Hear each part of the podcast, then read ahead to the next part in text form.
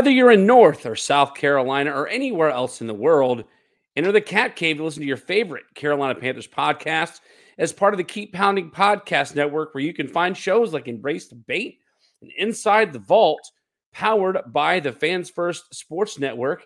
And if you're watching along the Tobacco Road Sports Radio's YouTube channel, you'll notice a uh, it's no longer a visitor. Special announcement: Shannon Smith will be joining the show as a permanent co host for the show. So, with that, we welcome back and for a permanent position, Shannon Smith. Shannon, glad to have you officially as part of the show going forward, bud. How's everything? Everything's good, man. I appreciate the offer. I thank you for allowing me to be a part of this for the whole season. I'm looking forward to it. This is some good stuff, man. Yeah, I know. Uh, I talked to our, our friend Michael Davis, who is excited uh, at the prospect of of getting back on here. Shout out to Michael. Uh, still still going through some stuff and, and hoping you know wishing him well and uh, and a speedy recovery so that he can come back and join us and we can have a uh, a, a triple threat match if you will here on the Cat Cave.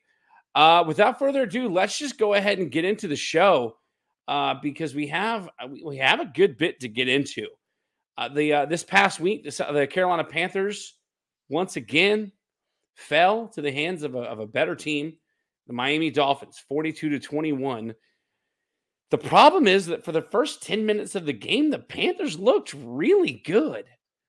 Uh, let's get right into it here with the offensive side. The Panthers go up 14 to nothing in the first quarter before the Dolphins go on a 35 to nothing run. Bryce Young looked really good. Uh, didn't throw any interceptions in this game. 217 passing yards. He did take four sacks. Uh, you've got uh, no Miles Sanders in this game. Miles Sanders dealing with, if I'm not mistaken, um, I want to say it was a shoulder injury or something like that. Uh, Miles Sanders did not play in this game, so Chuba Hubbard takes over the backfield. Had about the day that you would expect him to. 4.6 yards a carry for Chuba Hubbard, and then the kind of day you would expect out of Adam Thielen the the Swiss Army knife for this offense, just kind of catching everything that you throw at them.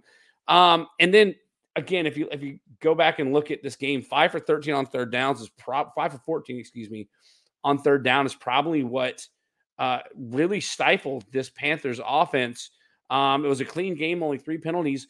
Uh, Shannon, tell me what you saw from this offense. That again, I feel like I'm asking this every week, despite a loss. Uh, what did you see out of this offense that gives you optimism uh, post bye week. I saw some confidence out there. I saw a good bit of confidence, not just in Bryce Young, but in the offense as a whole. And I really believe that the unsung hero in this was Chuba Hubbard. Getting on the ground, 88 yards rushing off 19 carries and a touchdown. We've not seen production from the running game that well. And I think that's what's going to um, give Bryce Young a better shot at being the best quarterback that he is if he's got a threat in the backfield. I think Chuba's got to stay back there. You've got a proven receiver in Adam Thielen who 11 catches, 115 yards, and a touchdown in that game was the driving force. Going up 14 nothing was big, and you could see the confidence was really was was inside of the huddle on the sidelines a lot of there were some, including myself, that were like, they're really gonna do this. I mean, they're going out there, they're looking good. They were crisp on third down. They were going out there, they were just manufacturing yards and they were just manufacturing it. But you know, what separates good teams from great teams is slamming the door. And Carolina did not slam the door, and that's what did it. You got to play all four quarters, you got to play both halves. And they played one half, one great half of football but it wasn't enough. Yeah, you talk about not slamming the door. I mean, I envision a, a, a glass sliding door that was just kind of left wide open. Like they were just they were, you know going inside, in and out the house, letting all the flies in and all that stuff. You know, you're at a cookout. That's what the Panthers did in this game, man. I mean, you just you start off 14 nothing and you punch the Dolphins in the mouth. Uh, hats off to the Dolphins for being able to mount this comeback and then just dominate this game like we all expected them to. Uh, mm-hmm. Let's look on the defensive side of the ball. Uh, again, started off slow, two straight three and outs that led to the, those 14 points for the Panthers. uh, the, they would put it back together. Tua had 262 passing yards in this game with three touchdowns. Uh, if you're listening to my other podcast, Tap Outs and Touchdowns, and from a fantasy football perspective, I bought in heavily on Raheem Mostert in this game. All he did was put up three total touchdowns, uh, you know, 130 plus yards of total offense for uh, the running back Raheem Mostert, and then Tyreek Hill is going to do Tyreek Hill things. 100 receiving yards. Uh, Jaylen Waddle got involved in this game. I mean, just everybody that is everybody that you would expect to get involved in this offense did. Uh, however, the Panthers were missing their top two safeties in this game. Uh, you lose a linebacker. I, am going to butcher this first name, uh, Gross Manos, and they mm-hmm. lost Frankie Luvu with a hip injury. We're going to get the injuries in a second. Um, yeah, they held Miami early, but what happened to this defense uh, that allowed Miami not only just to come back, but to score 35 unanswered in this game? I tell you, uh, when I was watching this game, I was thinking of you know a young filmmaker by the name of Sylvester Stallone when he watched Chuck Wepner and Muhammad Ali fight, and when Chuck Wepner knocked Muhammad Ali down, after that Muhammad Ali just destroyed him. That's what I looked at in this game here. I think honestly, Miami was wanting to see if Carolina could hit them, and Carolina hit them mm-hmm. which was what did it. Carolina hit them, and when Carolina hit them, they hit them convincingly. And Miami went into the half thinking like, you know, we can't play with these guys anymore. Time to slam the door. And then they bought out their big guns, and that was it. And after that, you saw that good teams and great teams once again.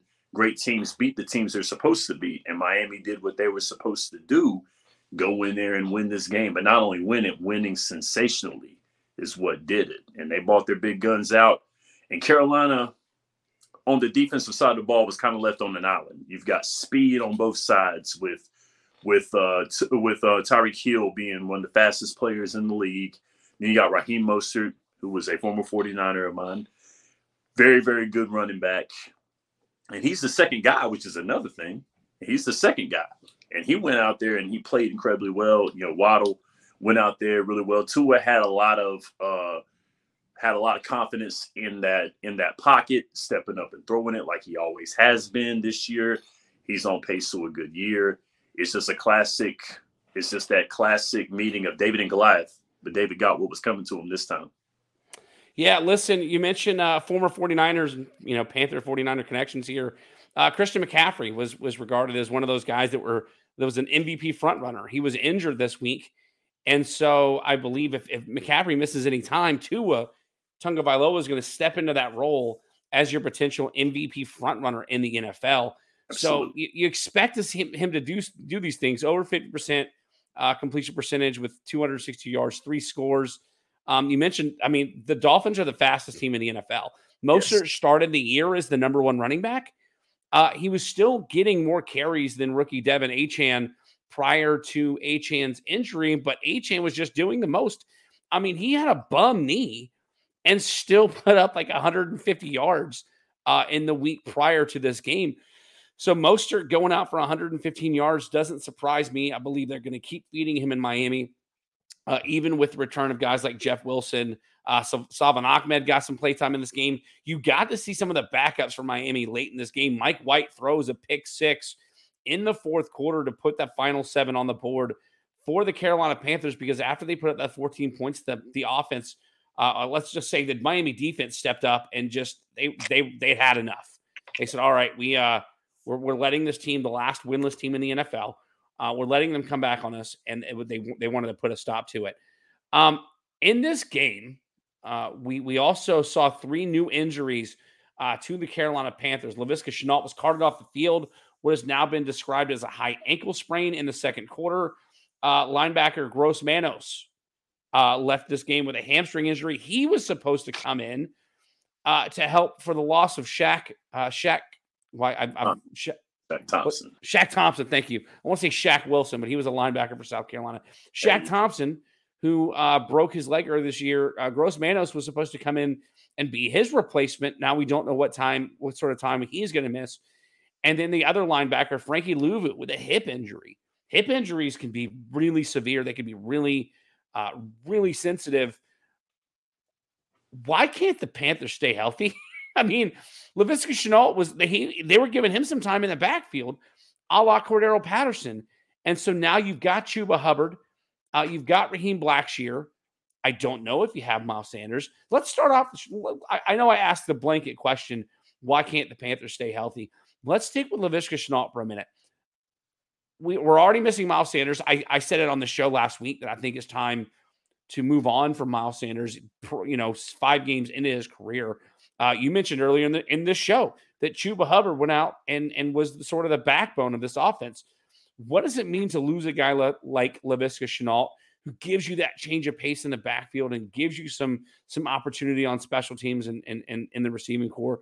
What does this kind of loss mean for this offense at this point in the season? I think you get rid of your third guy, your third option, because one of the things is if you're a team that's getting ready to play Carolina, you know Adam Thielen is going to be getting the ball in the passing game. You know that's going to happen. Adam Thielen is going to get his yards. He's going to get what he gets. He's going to get targeted the most. But with a squad like Carolina who has limited options as compared to some teams here who are sitting up top their respectful divisions, you can't afford to lose anybody. You can't afford to. So it's important that Carolina does stay healthy. Although I was having a discussion with a few of my buddies today talking about football, how this is around the time frame that you start seeing injuries in throughout the league, not just in the NFL, but in college as well too. You start seeing those injuries around that week five, week six, because you know most of these teams are playing four and five, six straight games of football. So it's going to be tough on your players. It's going to be tough. So it's very important that you're getting the the subs in. You're getting uh, guys not too many reps, especially around the first fourth of this season or the first half of the season. But in Carolina's sake, it's easier said than done when you look around and you're kind of wondering who you need to sub in and who you need to sub out. So a loss like this is a little scary for Carolina with not so many options that they have on offense. Yeah, high ankle sprain generally a pretty lengthy, and I say lengthy. It's not like a one to two week injury. It's a pretty lengthy absence that we're looking at with Laviska Shenault. Uh, let's look to the to, over to the defensive side because we lose two linebackers in this game. If you go through the rest of the injuries on this Panthers defense, Xavier Woods didn't play in this game. Vonn Bell didn't play in this game. Obviously, they're missing Shaq Thompson. Uh, they're they're missing uh, Jaycee Horn at defensive back. Marquis Haynes uh, was placed on the injured reserve back uh, September fourth. Uh, at some point, because the Panthers the Panthers are known to be more of a defensive team than an offensive team. They've they've gone and signed a, a safety off the Giants practice squad. If if that doesn't tell you that they're that this defense is starting to be very very thin, then for them to go sign a practice squad guy off the Giants defense, I'm not sure what where where you could try to defend this defense. Uh Shannon, what is what are your thoughts on the defense going forward? Is this going to be an uphill battle for the entire season at this point?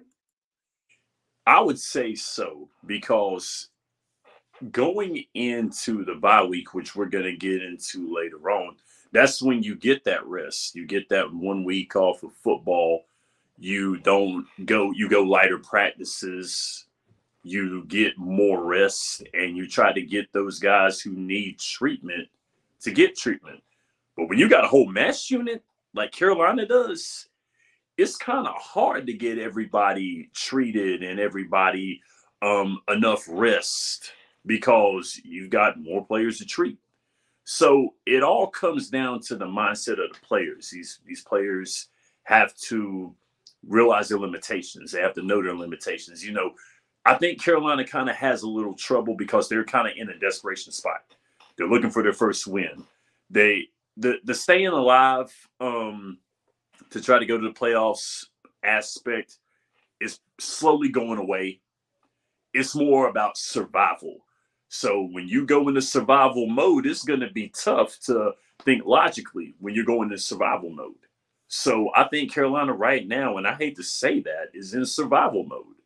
They want to try to get their first win. They're trying to establish momentum on the offensive side of the ball, the defensive side of the ball as well too. The offense is starting to get it together, but then again, you got to play all four quarters in order to know if you're getting it together at this time. So I would say right now Carolina's in survival mode. So it's going to be tough getting those guys treated in time. And by them with their next move off the Giants practice squad, kind of tells you the type of mode they're in. Yeah, it's it's I don't want to say funny is the right word. They're in survival mode. I think the playoff the playoff hopes are out the window. There's no way an 0 6 team makes the playoffs. I don't care how bad the NFC South is. Uh, I think the playoffs hopes, hopes are gone. And now it's just a matter of whether or not they can prevent the Chicago Bears from getting both the number one and number two pick in the 2024 NFL draft with Justin Fields going down for the Bears this past weekend. Yeah. Uh, doesn't bode well for their future. You mentioned the offense and the offense finally trying to put it together. It was announced this week that Frank Reich is officially giving play call duties to offensive coordinator Thomas Brown. Uh, says that that will make them better, and that's a good thing for Thomas Brown to be able to help uh, coach and lead Bryce Young. I, I was listening to a radio show earlier today in the upstate of South Carolina in which they said, "Well, if this is going to make you better, why didn't you do it sooner?" Uh, so it poses the question. First of all, it makes you wonder if Thomas Brown was calling offensive plays in the first half, and then he just stopped the rest of the game, and that's why the offensive stopped moving.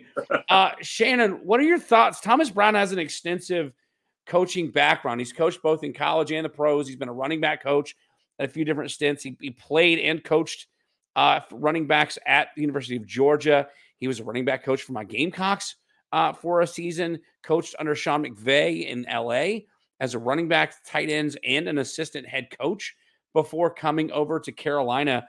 Uh, what are your thoughts about Thomas Brown coming in and officially being allowed to play uh, to call plays here uh, in in Charlotte? Well, I remember him when he was working with uh, that Rams squad, and he helped bring the running game that eventually got the Rams to the Super Bowl at that time. So I think I kind of know what this guy can do a little bit, considering the fact that he's bounced around so many teams and he's had the success that he's had.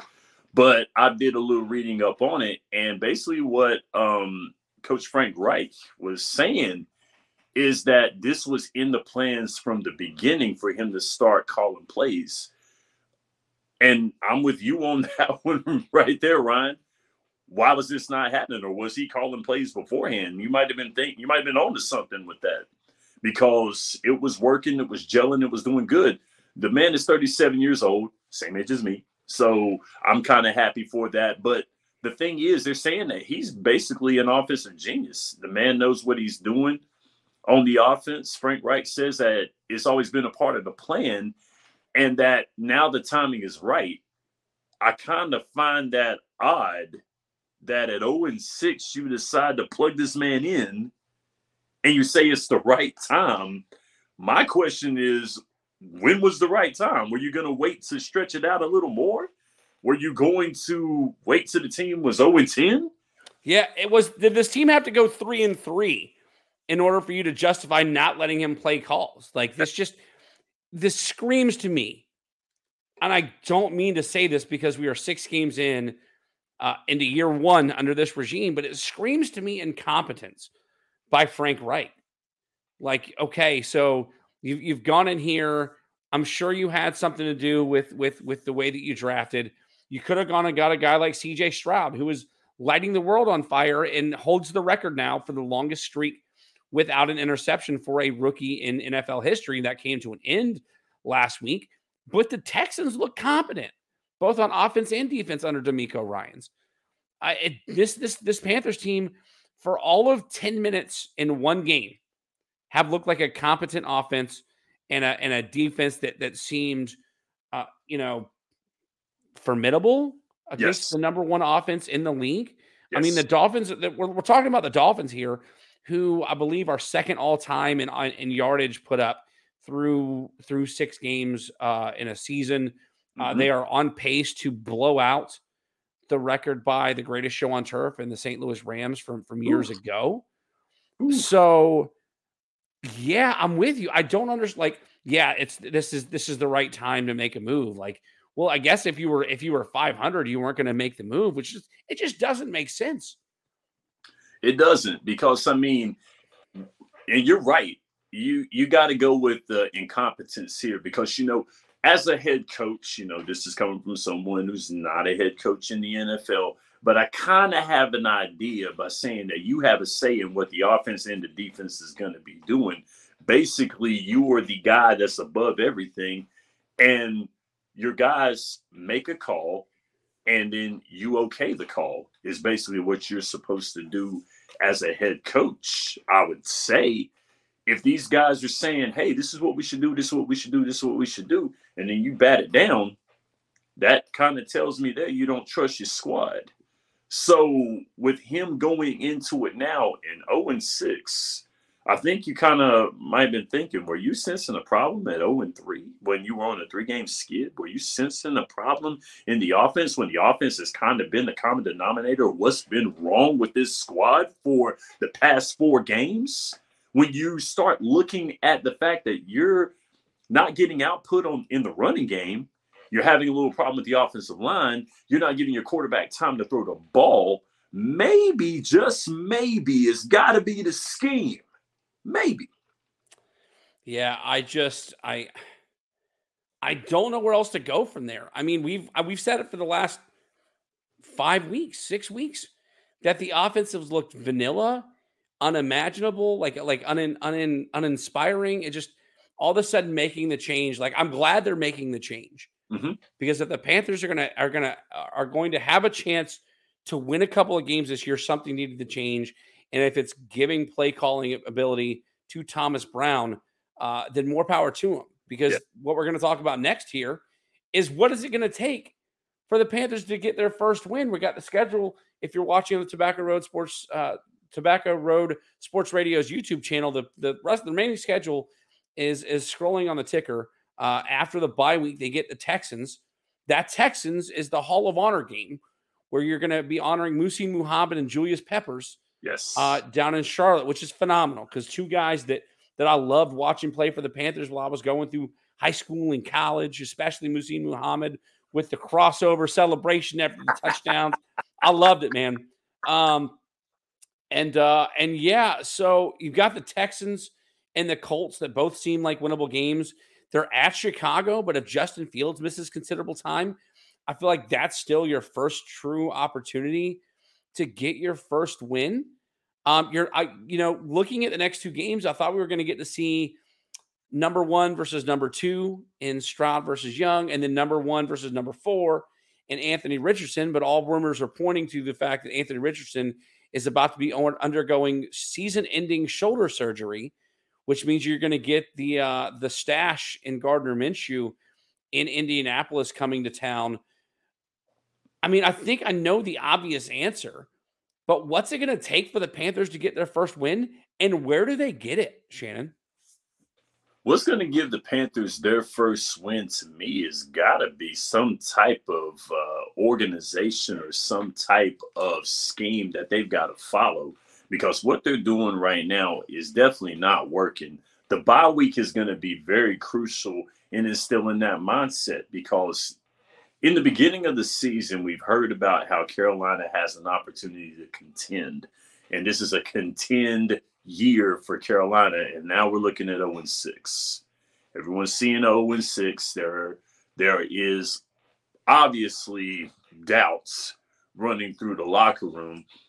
Frank Reich has got to get that locker room under control. I think it's got to be mindset. I do not think it's anything physical. It's got to be mindset because if you look at these squads right now, and I know we no longer have any undefeateds, still crying over my 49ers, but the fact of the matter is, is these squads that are winning right now have got a mindset going, and that's what's happening right now. The, the mindset has got to change. They have an opportunity to reinvent themselves during this bye week.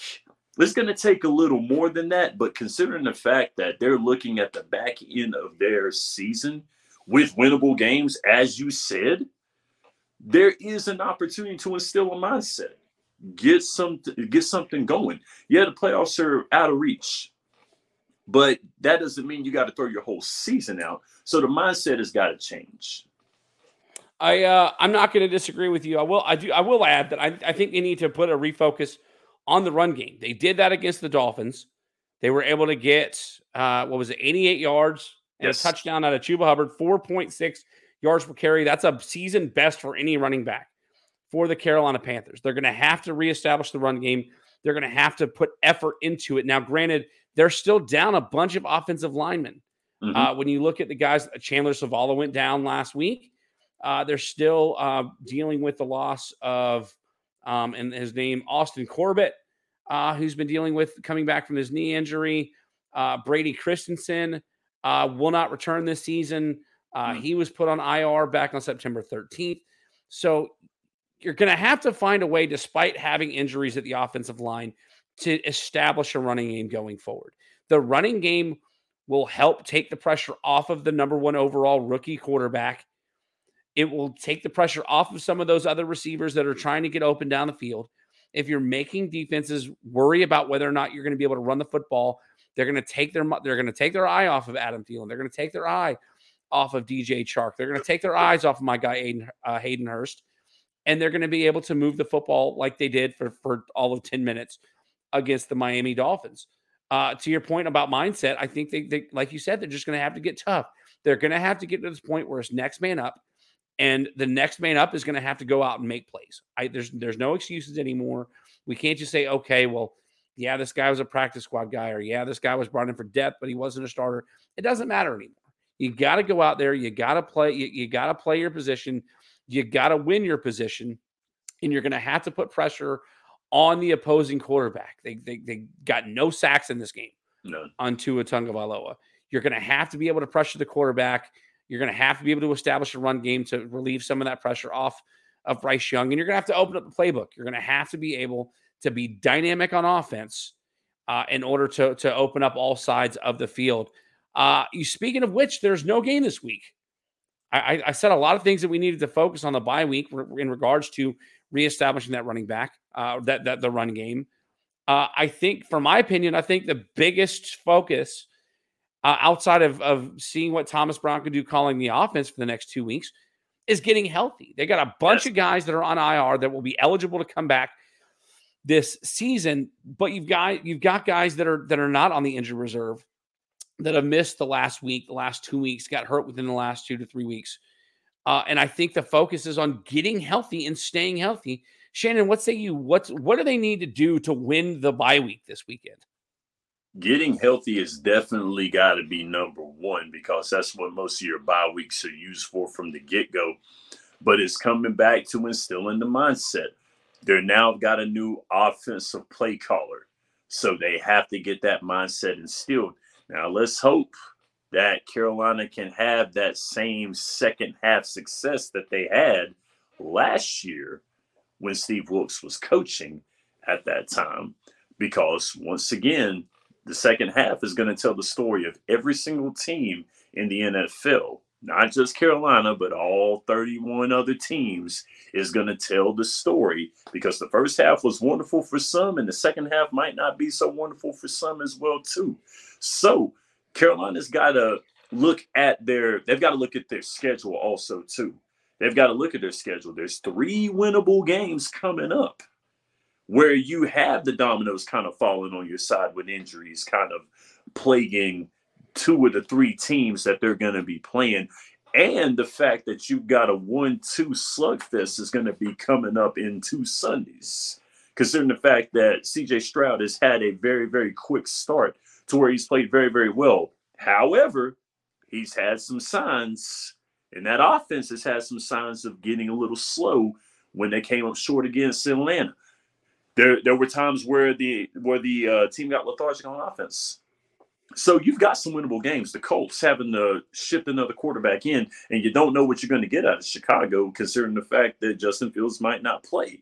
So there are opportunities to turn this season around at their disposal with a new offensive play caller, it could happen. So it's all about getting it up here. I'm with you. The one the one saving grace for this weekend is that when we come back on this show next week, we will not have to talk about yet another Carolina Panthers loss. Yes. Uh, Shannon, we are we are up against it. Do you have any shout outs you want to give? Uh, or you want to tell tell the folks anywhere they can find you, any, anything you want to, to leave the fans with uh, this week? Well, I do want to give a special shout out to Michael Davis. I got to give credit where credit is due with that man. If it wasn't for him reaching out to me one night at Dooley's, getting together and talking about doing a little something on his wrestling podcast, that led me into the door. That led me in the door with him doing wrestling podcasts, led me in the door to Out of Pocket, and eventually led me here to the Cat Cave. Shout out to you, my man Ryan Frick. I appreciate you asking me to be a part of this. I thank you for that. And guys, you'll find me here on the Cat Cave. I'm working on some things for myself real soon, but find me on the Cat Cave for the next week until the end of the season. Yeah, we're really excited to have Shannon Smith. It's been uh it's been a sort of an uphill battle with uh with Michael um having, you know, having some some you know, some stuff going on behind the scenes. And so it's going to be nice to have a consistent every week co-host where I'm not like sort of scrambling last minute seeing who wants to come talk Carolina Panthers uh, with me. But if you want to find me elsewhere, you can go find my Facebook page, uh, facebook.com slash tapouts and touchdowns, the podcast that I host where we talk pro wrestling on Mondays and football on Wednesdays. You can also follow, follow me on Twitter or X at tapouts and teenage where we can do the same. Uh, but until then, you can exit the cat cave until next week, but listen to more content on the Tobacco Road Sports Radio's YouTube channel and more Carolina centric podcasts on the Keep Pounding Podcast Network, powered by the Fans First Sports Network. For Shannon Smith, I'm Ryan Frick. We'll see you next week right back here in the Cat Cave.